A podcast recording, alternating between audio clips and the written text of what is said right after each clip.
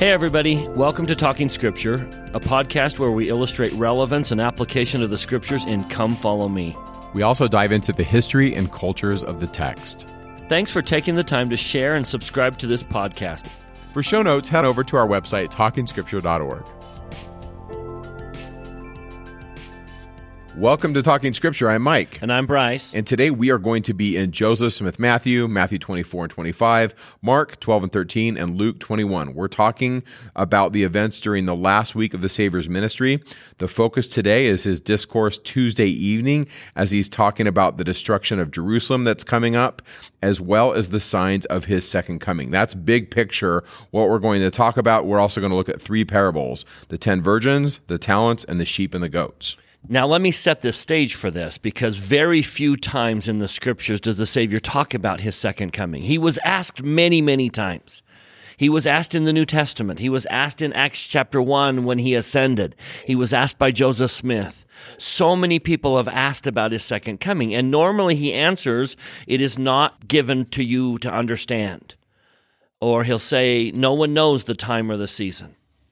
This is the one and only time that we can find in the scriptures where the Savior himself goes into great detail about the second coming.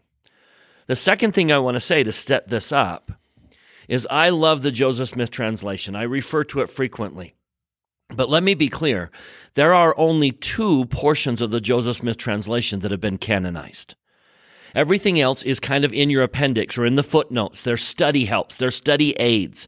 But two portions of the Joseph Smith translation have been canonized. And those two are the Joseph Smith translation of Genesis 1 through 6. We call that the book of Moses. But it's a canonized Joseph Smith translation of the beginning of the Old Testament.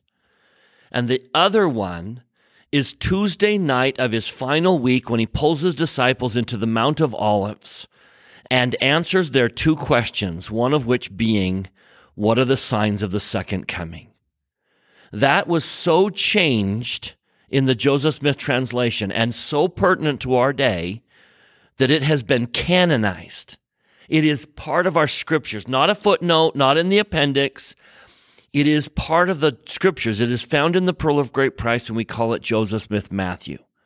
It's very important that you remember that it is Matthew 24. That will become very important in a few minutes. So we are reading the Joseph Smith translation of Matthew 24. Now, Mark 13 and Luke 21 are the chapters in Mark and Luke that kind of correspond to this. But Joseph doesn't give us a huge change in Mark or Luke. I think the Lord said this one is sufficient.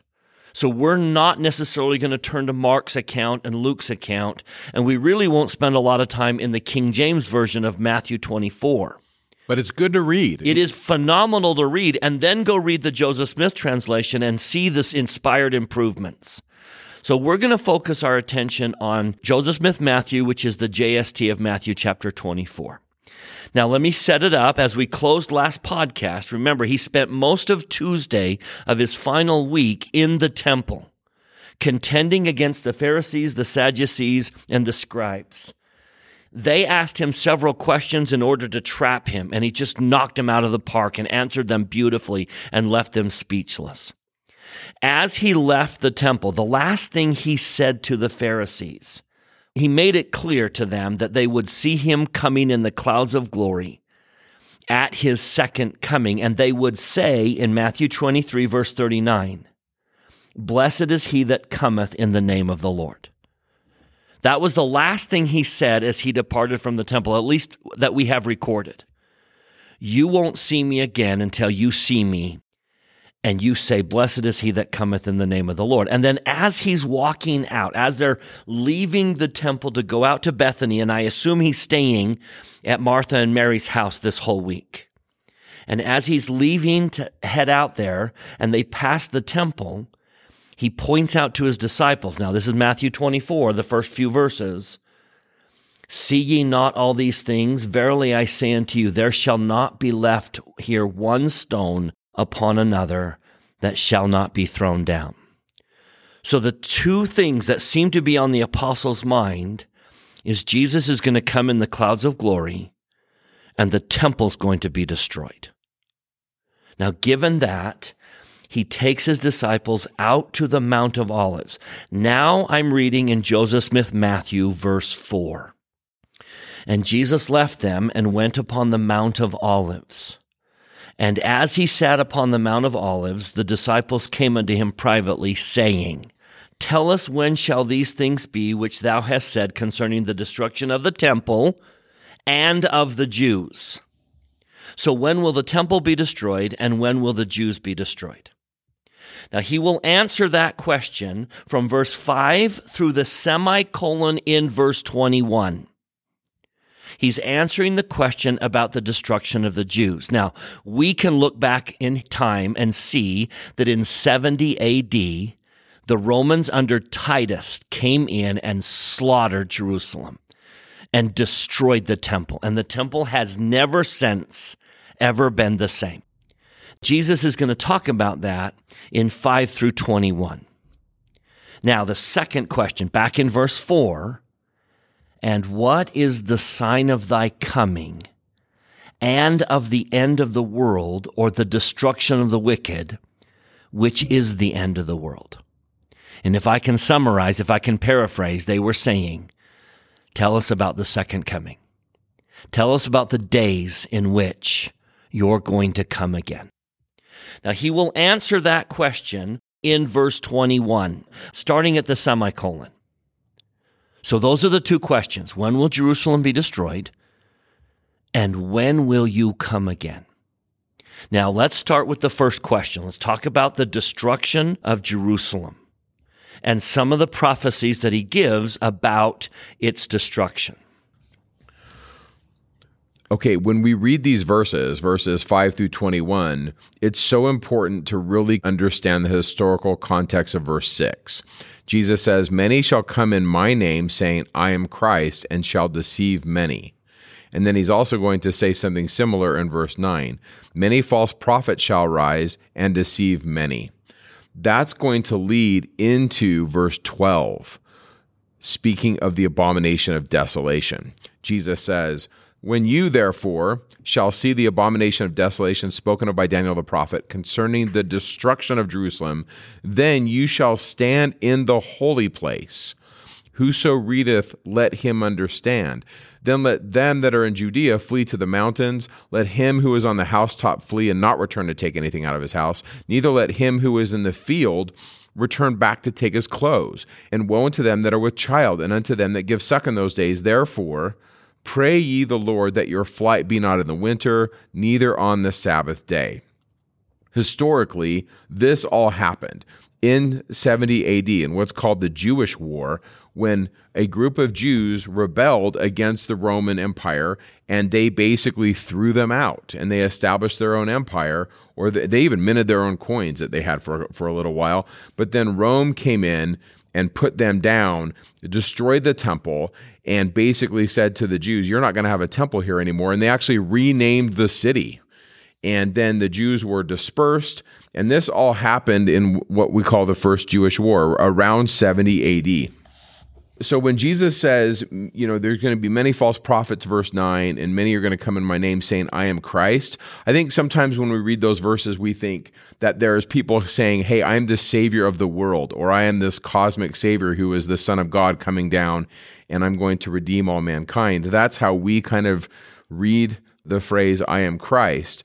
But in the time period of the people that lived in Jesus' day, a Christ was an anointed one that word Christ also means Messiah, Christos or or Mashiach, the, the Messiah, the anointed one.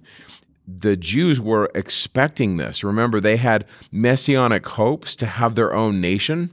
And if you remember, we talked about this at the very beginning of the New Testament when we talked about that little space of time called the intertestamental period between Malachi and Matthew in 165 BC, there were a group of Jews who were able to overthrow their oppressors. Remember Antiochus Epiphanes. They were able to take out their Syrian overlords and establish autonomy basically until Pompey comes in around 90. So they had like, I don't know, 70 plus years of autonomy in their own place, in their own people, in their own nation. Well, we read about this individual named Menahem, and he was a Jewish revolutionary leader that came after Jesus. So we had the Maccabees in the in the second century BC, and now we have another group of Jews that they thought, okay, we're going to overthrow Rome. And so Menahem was this fellow that in 66 AD, so about 33 years or, or so after Jesus is crucified, uh, Menahem led a group of zealots in a rebellion against Rome and the authorities in Jerusalem. And this event has marked what historians have called the First Jewish Roman War. Menahem and his followers seized the armory of Herod's palace, and that gave them a large cache of weapons. And that cache of weapons made it so they could take control of the city of Jerusalem. He also played a key role, Menahem did, in the assassination of the high priest Ananus ben Ananus, who was viewed as a collaborator with the Roman authorities. We kind of talked about this last podcast, where we talked about that political, tentative, careful situation between Rome and the high priest. And it was kind of like this unspoken agreement where the high priest said to Rome, Hey, you give me the ability to collect the revenues, and I'll try to keep the zealots down and Rome said, "You keep the zealots down, and we'll maintain order." And so it's this politically advantageous symbiotic relationship between the high priest in Jerusalem and the Roman government. And so Menahem and his followers said, We're sick of this. We're kicking out Rome. And so this happens, but just know that Menahem's leadership was not uncontested. Like any revolutionary group, there's revolutions within the revolution. And so, because he was able to do this, he also had opposition from other Jewish factions, particularly the Pharisees. And so, if you want to know more about the details about what happened to Menahem and his leadership, because it was short lived, he was killed, and, and you can read more about those details go to the show notes. But for now, for the purpose of this podcast, what you need to know is that the political events in 64 to 70 AD played a big part in this first Jewish Roman war. The Jews were able to throw out Rome, but it didn't last. The Romans actually even renamed the city of Jerusalem to Aelia Capitolina. It's Hadrian that does this. And one of the reasons why they rename it is the idea is if we destroy the temple, if we give it a new name, if we kick out the Jews, we'll be done having these problems. And all of this is really spawned on by the zealot movement of the first century. Now, not to be outdone, there was another individual that came to power in the second century, and his name was Simon Bar Kokhba.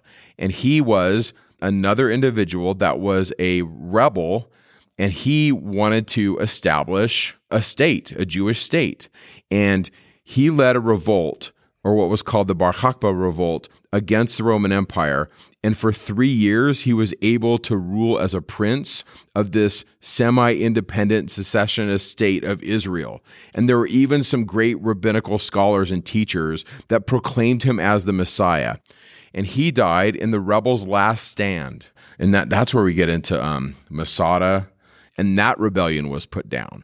And so when Jesus says in Joseph Smith Matthew, verse 9, that there will be many false prophets that shall arise and deceive many, he wasn't kidding. There was a string of messiahs that came out. There were many people. These are just a couple of the two famous ones. And so when he says in verse 6, many will come in my name, what he's saying is many will come in God's name. Uh, these individuals would use the name of God to claim their authority. And then they would use their texts. There, there are parts of the Hebrew Bible that talk about the king's ruling and having you know everything fixed and so they would come and say hey guys that's me and so that's kind of how i read that historically but that's not the only way to read it and it's not the only time it's going to come up because when we get to the prophecy of our day, that concept is going to come up. So let's jump to Jesus talking about the second coming. This is where the drum roll needs to come in, and you need to hear the loud music and the crescendo. Jesus, tell us about the dangers we're going to face. Tell us about the obstacles that concern thee.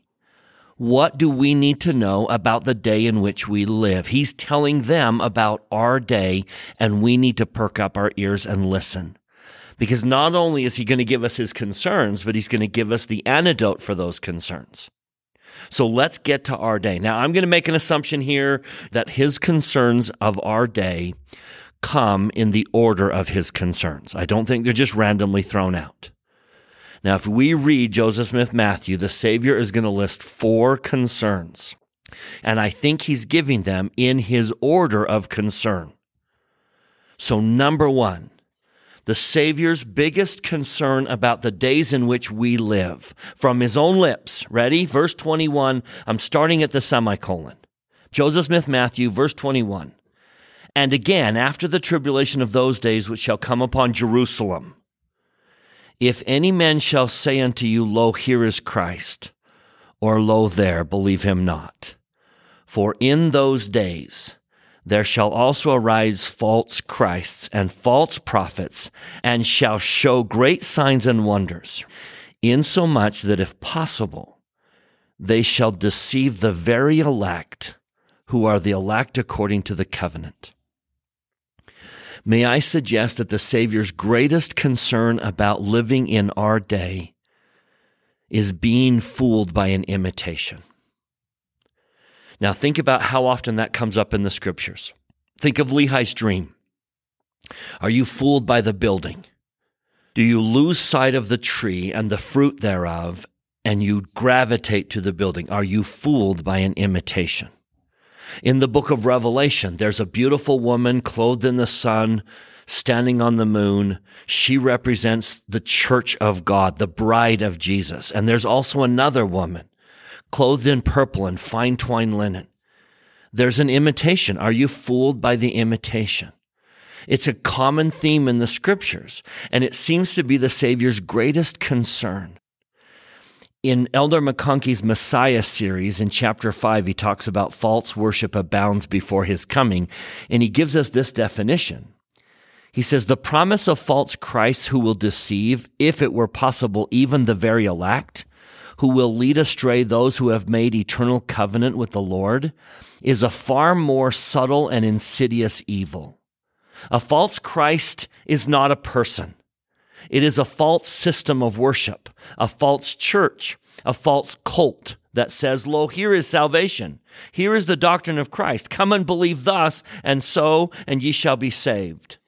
It is any concept or philosophy that says that redemption, salvation, sanctification, justification, and all of the promised rewards can be gained in any way except that set forth by the apostles and the prophets.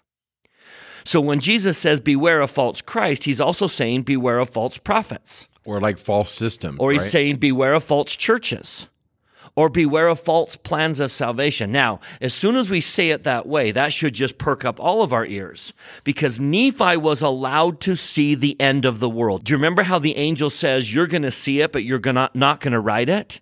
Let's be very clear. Nephi saw exactly what John saw that prompted the book of Revelation. Nephi saw it. He didn't write it, but he saw it. Now, it seems clear to me that he wasn't allowed to write it, but he was allowed to comment on it. So turn with me to 1 Nephi chapter 22. This whole chapter seems to be a commentary on the latter days, on what he saw. 1 Nephi chapter 22 verse 13, he points out that the end of the world isn't the good conquering evil. It's that evil destroys evil. Evil turns on evil and destroys itself. Starting in verse 17 of 1 Nephi 22, he says, I can't tell you how it ends, but I can tell you over and over and over again, he says, the righteous need not fear. I can't tell you what happens. I've been told not to write it, but I can tell you that the righteous need not fear. Now go to verse 23. Nephi saw that the biggest threat in our day were false churches.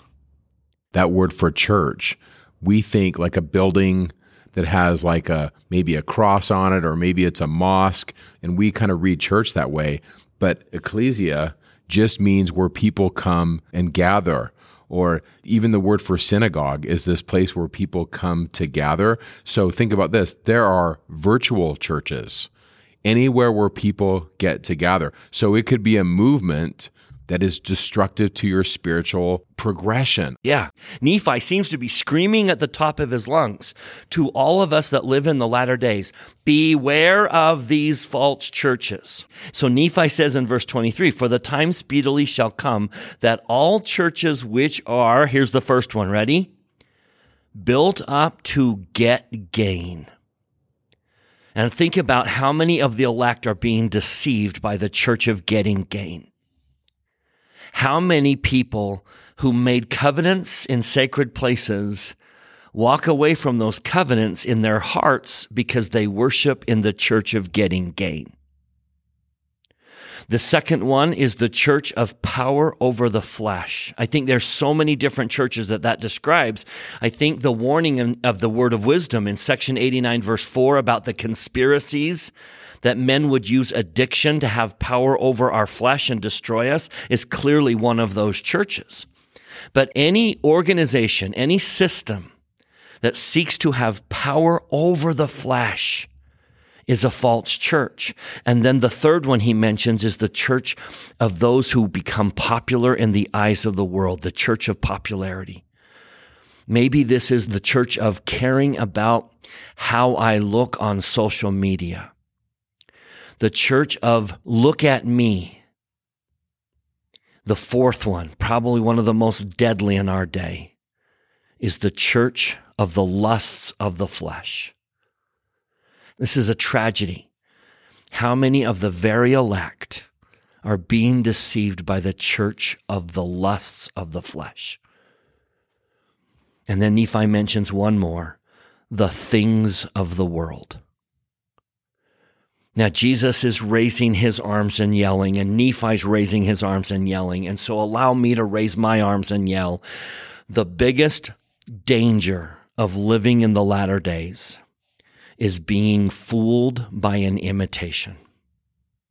Fooled by the building, the great and spacious building that pulls us away from the tree and its fruit.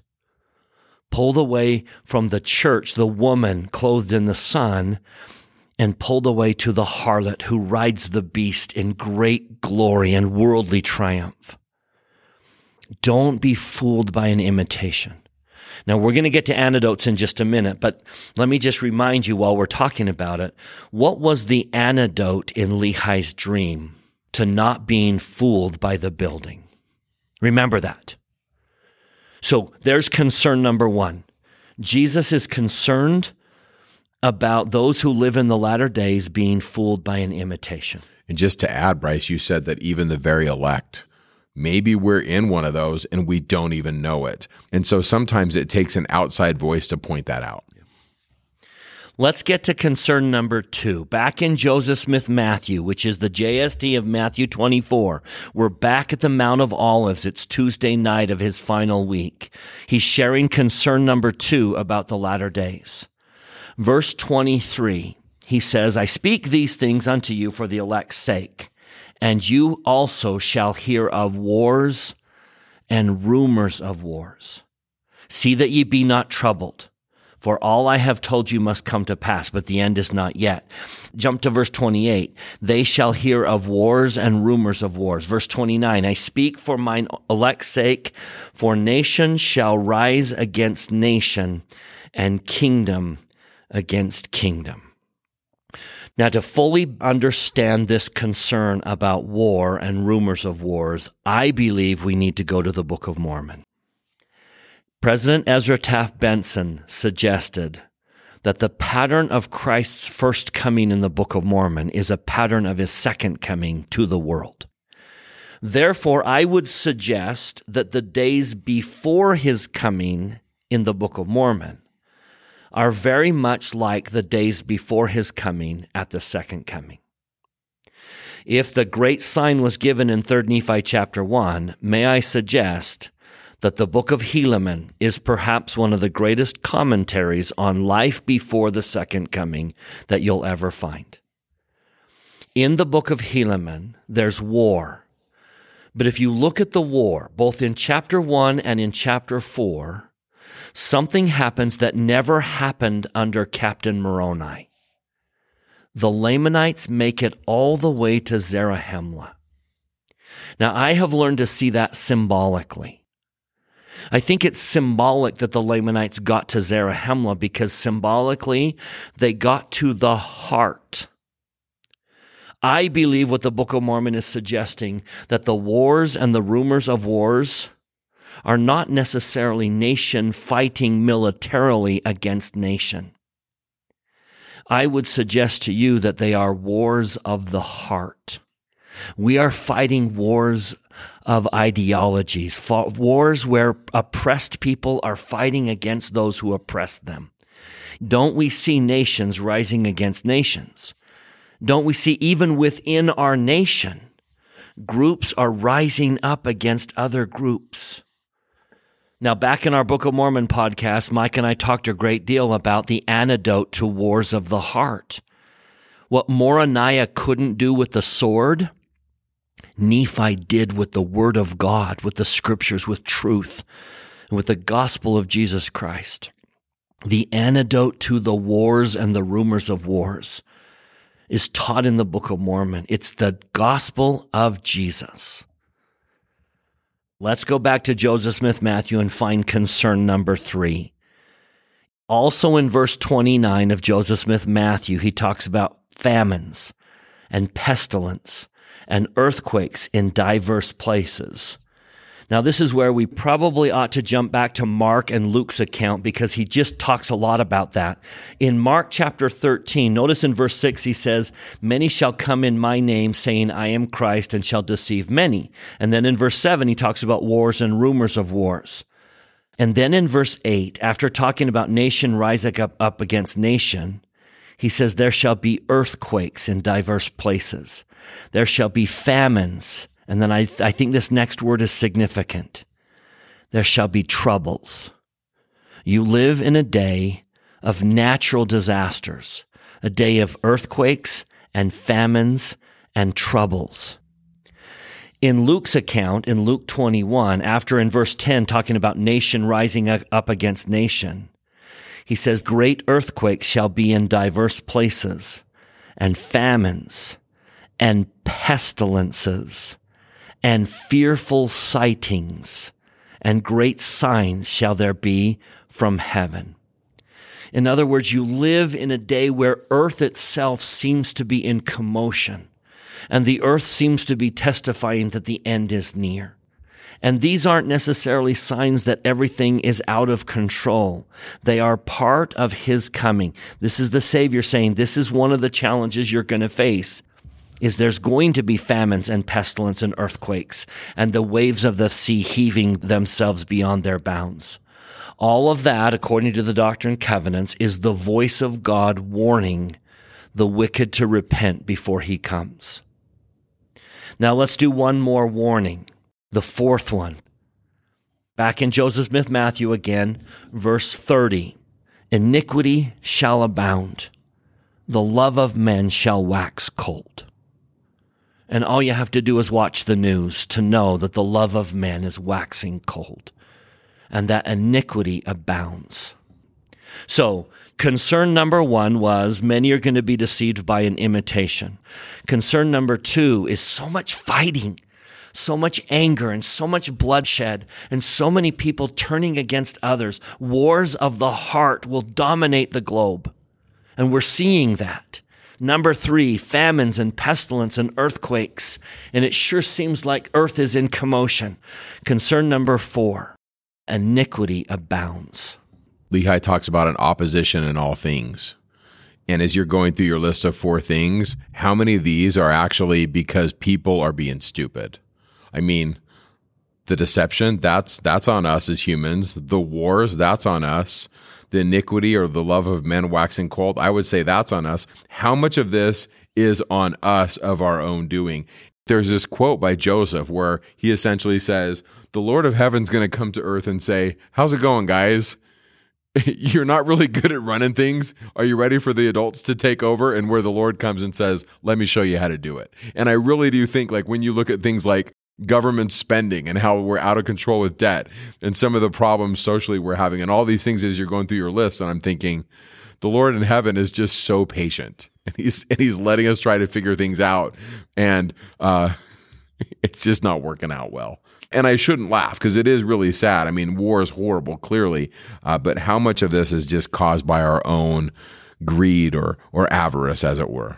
So you know the Savior's not going to just do doom and gloom. He's not just going to say, "Oh, it's going to be really bad." It's actually going to be really good. Look at verse thirty-one. As all those other negative things are happening, what's going to be happening simultaneously? This gospel of the kingdom shall be preached in all the world for a witness unto all nations, and then shall the end come, or the destruction of the wicked. We're going to repeat the city of Enoch. We're going to build a safe place for the righteous to dwell while the earth turns against itself. And I remind you that President Nelson has said the greatest miracles the Savior will perform, he will perform in the latter days as part of the restoration. Do you remember that prophecy from Jeremiah that no longer would people brag about the God who brought them up out of Egypt and parted the water and did all those mighty miracles? They will brag about the God of the restoration, the God that's bringing forth the restoration in our day. We live in a wonderful day, but we do need to talk about the antidotes. Four major concerns and the Savior's now going to say, Let me give you some antidotes. Now, I'm sure I'm missing a bunch, but I can only find two things he asks me to do to be fully prepared for the concerns that he has. Now, the second one is very elaborate and leads into Matthew chapter 25 and the three parables. I think the three parables are part of the second to do, and we'll talk about that in a minute. But just, and again, as a testimony to the simplicity of the gospel, that by small and simple things are great things brought to pass. Antidote number one, to do number one, is verse 37.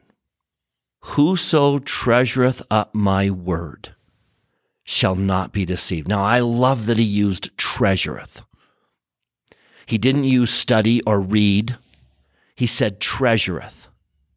I would invite you this week to have a discussion. Either ponder this yourself or with your family or with your class. What does that mean? And how does that become a shield of protection against all the other dangers?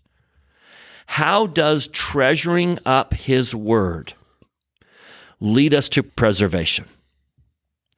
He says, If you treasure up my word, you will not be deceived. And it's a, just a simple to do. I think we could talk about prayer and scripture and temple and church and covenants and all those things are wrapped up into that simple request. Treasure up my word and you won't be deceived. Now here's the second one. Jumping to verse 48. Be ready. Have you ever wondered why he doesn't reveal the day? Why does Jesus not tell us when he's coming? I think we would all know what we would do. What would humanity do if we knew it wasn't this year? And what he's saying is the greatest antidote, the greatest preparation for the challenges of our day is to always be ready for it to be today. The greatest protection for the dangers of our day is to live ready for him to come. So then he gives this wonderful parable about a man who puts someone in charge of his property who doesn't know when he's going to come. Now, what would you like if you were the person who owned this house? Suppose you own a house in Utah where we have beautiful mountains and we ski and it's just wonderful. Let's suppose someone buys a house here in Utah and says, Look, I want to come visit once in a while, but I'm not going to tell you when I'm coming. And he hires me to have the house always ready for him. Now, what would please him to find when he came to the house? I would imagine he would be thrilled if whenever he came to that house, completely unannounced, he found food in the refrigerator, the house was clean. The yards and the grounds were immaculately taken care of. It was ready for him. What would he do to the servant he just hired? But contrast that. Imagine he shows up unexpectedly one day and finds the servant has been slothful, hasn't taken care of anything, because he just planned on getting ready as soon as he knew the Lord was coming. The point is, the greatest protection against the problems of our day is to live as if he's coming today. Doing the things that he would be pleased to find me doing. So notice in verse 50. Blessed is that servant whom his Lord, when he cometh, shall find so doing. Now watch what he's about to do. Notice we've come to the end of Joseph Smith Matthew. It ends in verse 55. But what would be the very next chapter? You've got to make the connection. Matthew 25 is given under the context of these are the things that he wants to find you doing. Therefore, the parable of the ten virgins always have oil in your vessel. The parable of the talents are you building his kingdom? Are you afraid to go out and try? And then the parable of the sheep and the goats. Are you taking care of each other? Do you know what I hope he finds me doing when he comes? I hope he finds me taking care of my children or teaching an institute class or going on a mission. I hope he finds me in prison visiting someone who's there. I hope he finds me taking a meal to someone in need. And that's exactly what Matthew chapter 25 is going to teach.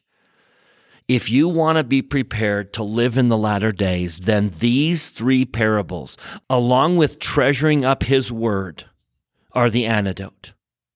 And so now let's turn to Matthew chapter 25. And let's go through these beautiful three parables with the eyes of this is a protective cover for living in the latter days. And the first one is the parable of the ten virgins. What a great segue into Matthew 25, Bryce. Thank you.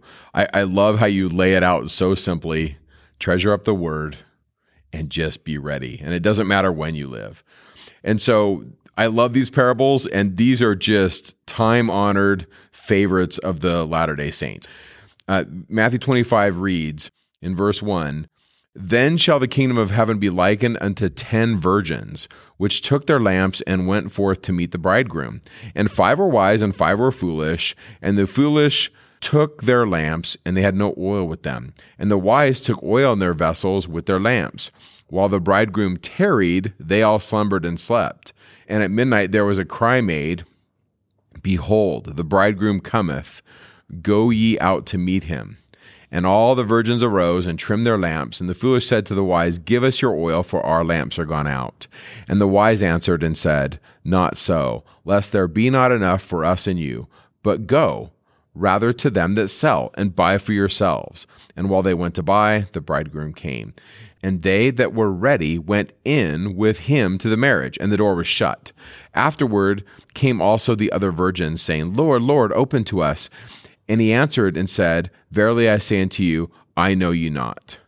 Watch therefore, for you know neither the day nor the hour when the Son of Man cometh. Now, I like the Joseph Smith translation that's right there in the footnotes where the Lord says, Verily I say unto you, ye know me not. And so there's this really interesting interplay between, okay, what does it mean to be wise and what does it mean to be foolish and what's the oil? The Doctrine and Covenants, section 45, is going to say that the oil is the Holy Ghost. This is section 45, verse 57. For they that are wise and have received the truth and have taken the Holy Spirit for their guide and have not been deceived. There it is. There's that back to what we've been talking about. They weren't deceived because they took the Holy Ghost as their guide. It's like right there breadcrumbs throughout the text. Verily I say unto you, they shall not be hewn down and cast into the fire, but shall abide the day. And the earth shall be given to them for an inheritance. And I like to tie that in with the meek shall inherit the earth. So this oil is the Holy Ghost, or it's the truth, or it's the treasuring of the word. And when I teach high school kids, I love to show a clip from Biggest Loser. And I love to show how like I can't lose weight for somebody else or I can't get in shape or out of shape for someone else. Like everyone has to kind of do this for themselves, treasuring up the word, trimming their lamps, getting their oil. And so in the context of that idea, I love this quote by Elder McConkie where he says, salvation is a personal matter. It comes only to those who keep the commandments, whose souls are filled with the Holy Spirit of God. No person can keep the commandments for somebody else. No one can gain the sanctifying power of the Holy Spirit in their life and sell it to somebody else. Every person must light in his own lamp with the oil of righteousness, which he buys at the market of obedience. To Elder McConkie, he sees this idea connected to this reciprocal relationship with Jesus Christ. By my belief in him, by my trusting in him, that would then make it so I would follow him and try to keep his commandments. If you love me, keep my commandments. As I try to do that, because it's this reciprocal relationship, the Lord gives me grace. He gives me glory so that I can continue on the path. And then as I continue, I then reciprocate. And then He reciprocates grace or power. And it's this ascending in this reciprocal relationship. And that to me is this oil. And, and, by the way, the oil is a beautiful symbol here because this oil is like a symbol for light. Like I light it and it creates light in my life. So whether it's treasuring the truth, receiving the spirit, what we have here is this light which is in us. And then we have President Kimball where he says, Hey, you guys, the 10 virgins, it's not all of humanity. It's the church. He said, quote, I believe that the 10 virgins represent the people of the church of Jesus Christ and not the rank and file of the world. And so, from his perspective, the 10 virgins.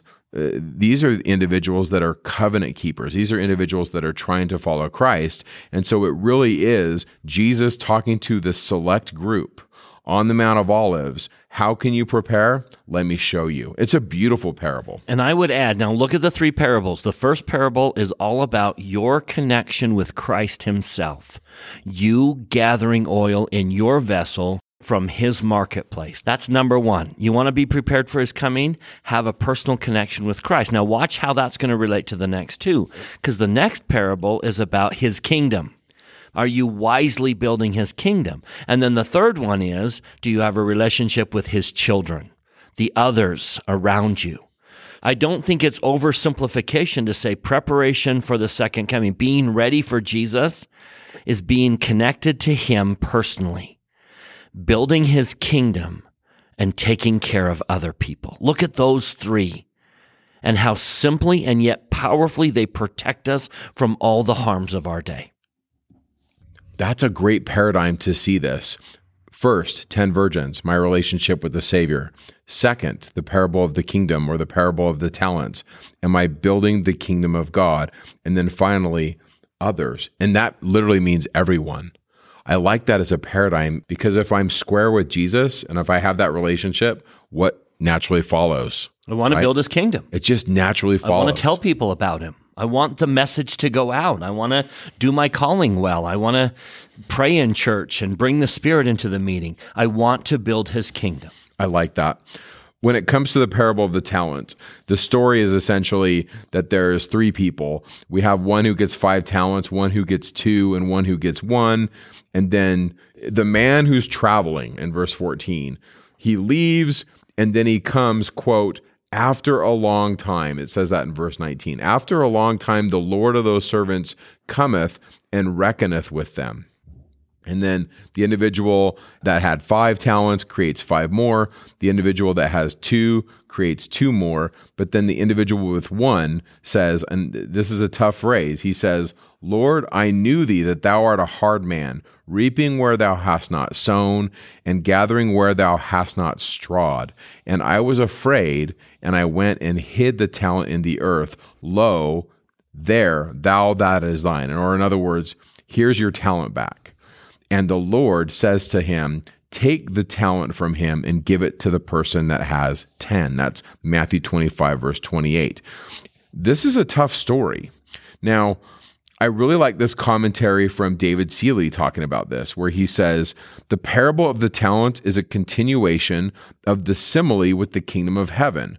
While the phrase kingdom of heaven doesn't appear here in the Greek, the Greek particles that do appear suggest that this phrase has been ellipsed. And, as with the first parable, this one has to be compared with the kingdom of heaven. The language of the parable is financial, perhaps because people have always been able to understand these terms. the meaning of the word talent as a quote unquote, I'm using air quotes here, natural ability, like I have a talent for jump shots or I have a talent for eating a lot of food, especially cookies and cakes and those things. It's a natural talent I have. So the meaning of that word is a secondary definition of a word that originally meant a Greek monetary weight or coin. The meaning of ability did not occur until the Middle Ages, perhaps due largely to its usage in this parable.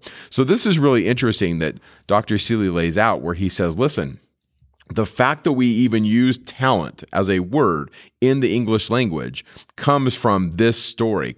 Now, we've talked about this before, but just to repeat, a talent was the government's form, the largest form of money, and it was a large amount of money. We're not really sure how much. A lot of people say it's about 3,000 shekels or about 75 pounds. It was a quite large weight of metal, either like gold or silver, typically silver a lot of times. Just imagine if you had a brick of gold or silver that weighed about 60, 75 pounds. If somebody gave you five of those, yeah, you better go make some money. And so Jesus is using this story to teach them about what are you going to do with your time. And then it just naturally follows today where we say, okay, what are you doing with your time and your talents? And then in the temple context, the Lord says to you, all right, Mike, are you going to give me your time and your talents to build my kingdom? And if you do, blessed are you. Now, notice the person who got five talents, who went out and doubled that, that was a considerable amount of effort to double the Lord's money. I built your kingdom and I took the five and I made you five and now I have 10. His reward was, well done, thou good and faithful servant. Come in. I've got a reward for you. And then the person who got two didn't come back with 10. And that's okay. Didn't even come close to coming back with 10, but doubled the two that he had came back with four, and what reward did he get? The exact same reward. And that's a message to all of us. Those who are five talent saints need to build the kingdom at the 10 talent level. Those of us who are two talent saints, you're going to build at the four talent level, and the Lord's going to grant you the exact same reward. You don't need to be a prophet, seer, and revelator. You don't have to be the great Joseph Smith, restorer of this dispensation. You don't have to be a stake president or a relief society. Blessed are those that are. Wonderful that we have them. But the two talent saints, I think this church is built on them. Just the high yield, low maintenance members of the church who just go out and build the kingdom. And they just double what they have. Bless everyone who builds the kingdom. Now, I want to talk about the guy who got one because I see this so prevalent, not just in the church, but in our society. I don't mean to oversimplify, but here's how I see it. He was so afraid to fail, he didn't try. And I think of so many people who are so afraid to fail, they don't try. Sometimes in marriage and dating, we're so afraid to fail. I've, I can't tell you how many students I've told, ask her out. She'd be a wonderful date. Ask her out. Oh, I don't dare. Why? She might say no. And then you know she's not your eternal companion. And then you have some information that you could move forward with. They're so afraid to fail, they won't even try. Sometimes we do that with schooling and we take, I, I, I want to take that class, but I'm so afraid of failing, I'm not even going to try and take the class. We do that with opportunities and we do it with missionary work. We do it in so many different ways. I'm so afraid to fail. I'd rather not even try. At least I can take back the one talent I was given. Now, I remind you that the Lord said, Thou fool. He didn't say that, but that's my paraphrase thou wicked and slothful servant. In other words, I think the Lord is trying to say, I would rather have a people who fail, but try, than a people who are so afraid to fail that they don't try. I think, Bryce, that's what we see a lot with the prophet Joseph. He was always moving forward and trying. So, for example, when he goes to Massachusetts to try to find money in section 111, in the very first verse, the Lord says, Joseph, notwithstanding your follies, bro, thumbs up. You were trying. Yep. That's the kind of people the Lord wants us to be. I want a people that are always trying, even if they fail. I want a people that were willing to try and then get up when they fall. I love what the Lord said to Oliver Granger in section 117. When he falls, he shall rise again, for his sacrifice shall be more sacred to me than his increase. The Lord wants a people who is just trying to do their best. Think about the concept of even how we do our sacrament meeting. If perfection was the goal, we could have a paid professional clergy running everything, but the Lord says, I'm going to have sister so and so go, and I want you to prepare this talk. And poor sister so and so maybe hasn't even read that text in a while, and she's probably panicking, going, Ah, I would never do as good as sister so and so. And and sometimes, and this is what's hard. I think this is another reason why people don't try because everyone else is watching and we're afraid of being judged. I think we can all try to give people grace because really everybody's trying their hardest. Yep. And I really think because of that judgment, sometimes we don't try. We need to hear this parable. This parable is so pertinent in our lives today that the Lord is the one who says, I'd rather have you try and fail than the kind of person who's so afraid to fail you don't even try. So be that kind of person. And if people ma- laugh and mock because you fell down, you know what? Guess who's not laughing and mocking? So there's number two on our list. This is what I want him to find me doing. Number one, I want him to find me with oil in my vessel, a personal relationship with Christ, light in my soul. Number two, building his kingdom, not afraid to build his kingdom. I'm trying. And yeah, I fell down. I blew it, but I got back up because I'm not afraid. Now, number three. So we turn to the third parable. Verse 31 When the Son of Man shall come in his glory, and all the holy angels with him, then he shall sit upon the throne of his glory. And before him shall be gathered all nations, and he shall separate them from one another, as a shepherd divideth his sheep from the goats and he will set the sheep on his right hand, but the goats on his left. Then shall the king say unto those on his right hand, Come, ye blessed of my father, inherit the kingdom prepared for you from the foundation of this world. For I was an hungered, and you gave me meat. I was thirsty, and you gave me drink. I was a stranger, and ye took me in. Naked, and ye clothed me. I was sick, and ye visited me. I was in prison and you came unto me. Then shall the righteous say, Lord, I lived in 2023. I never saw you sick. I never took care of you. I would have loved to gone back in time and seen you, but I've never once seen you. I never took care of you. I would have, but I never did. Then shall the king say, Verily I say unto you, inasmuch as you have done it unto the least of these my brethren, you've done it unto me. That verse, verse 40 of Matthew 25, you want to be prepared for wars of the heart. You want to be prepared for natural disasters and calamities. You want to make sure you're not deceived by an imitation. You want to make sure the wickedness of men doesn't destroy you and your family. Then you take care of people. You go visit them when they're sick. I remember vividly one of the landmarks of my mission I served in Acapulco, Mexico for a considerable amount of time, and we met this sister who had been a lifelong member of the church but had been inactive for several years. She owned a radiator shop. And it was pretty clear after about a 30 minute conversation why she wasn't attending church. Her husband was in prison, and she was embarrassed. And so she didn't come to church anymore. So we said to her, could we visit him? Could we go meet him? Would you come with us? I'll never forget the look on her face when she looked at us like, You want to go visit my husband in prison? Yep, I do. So she arranged it. And we went out. Probably the most dangerous thing I did on my mission, probably the scariest thing I ever did. Americans were not necessarily well loved by law enforcement. And I walked into a Mexican prison to visit a man. We had a wonderful visit, sang, taught, laughed, joked. On the bus ride coming back from that Mexican prison back to Acapulco, I thought to myself, this is what I want Jesus to find me doing when he comes. I think that is the greatest antidote for everything that's concerning in our day.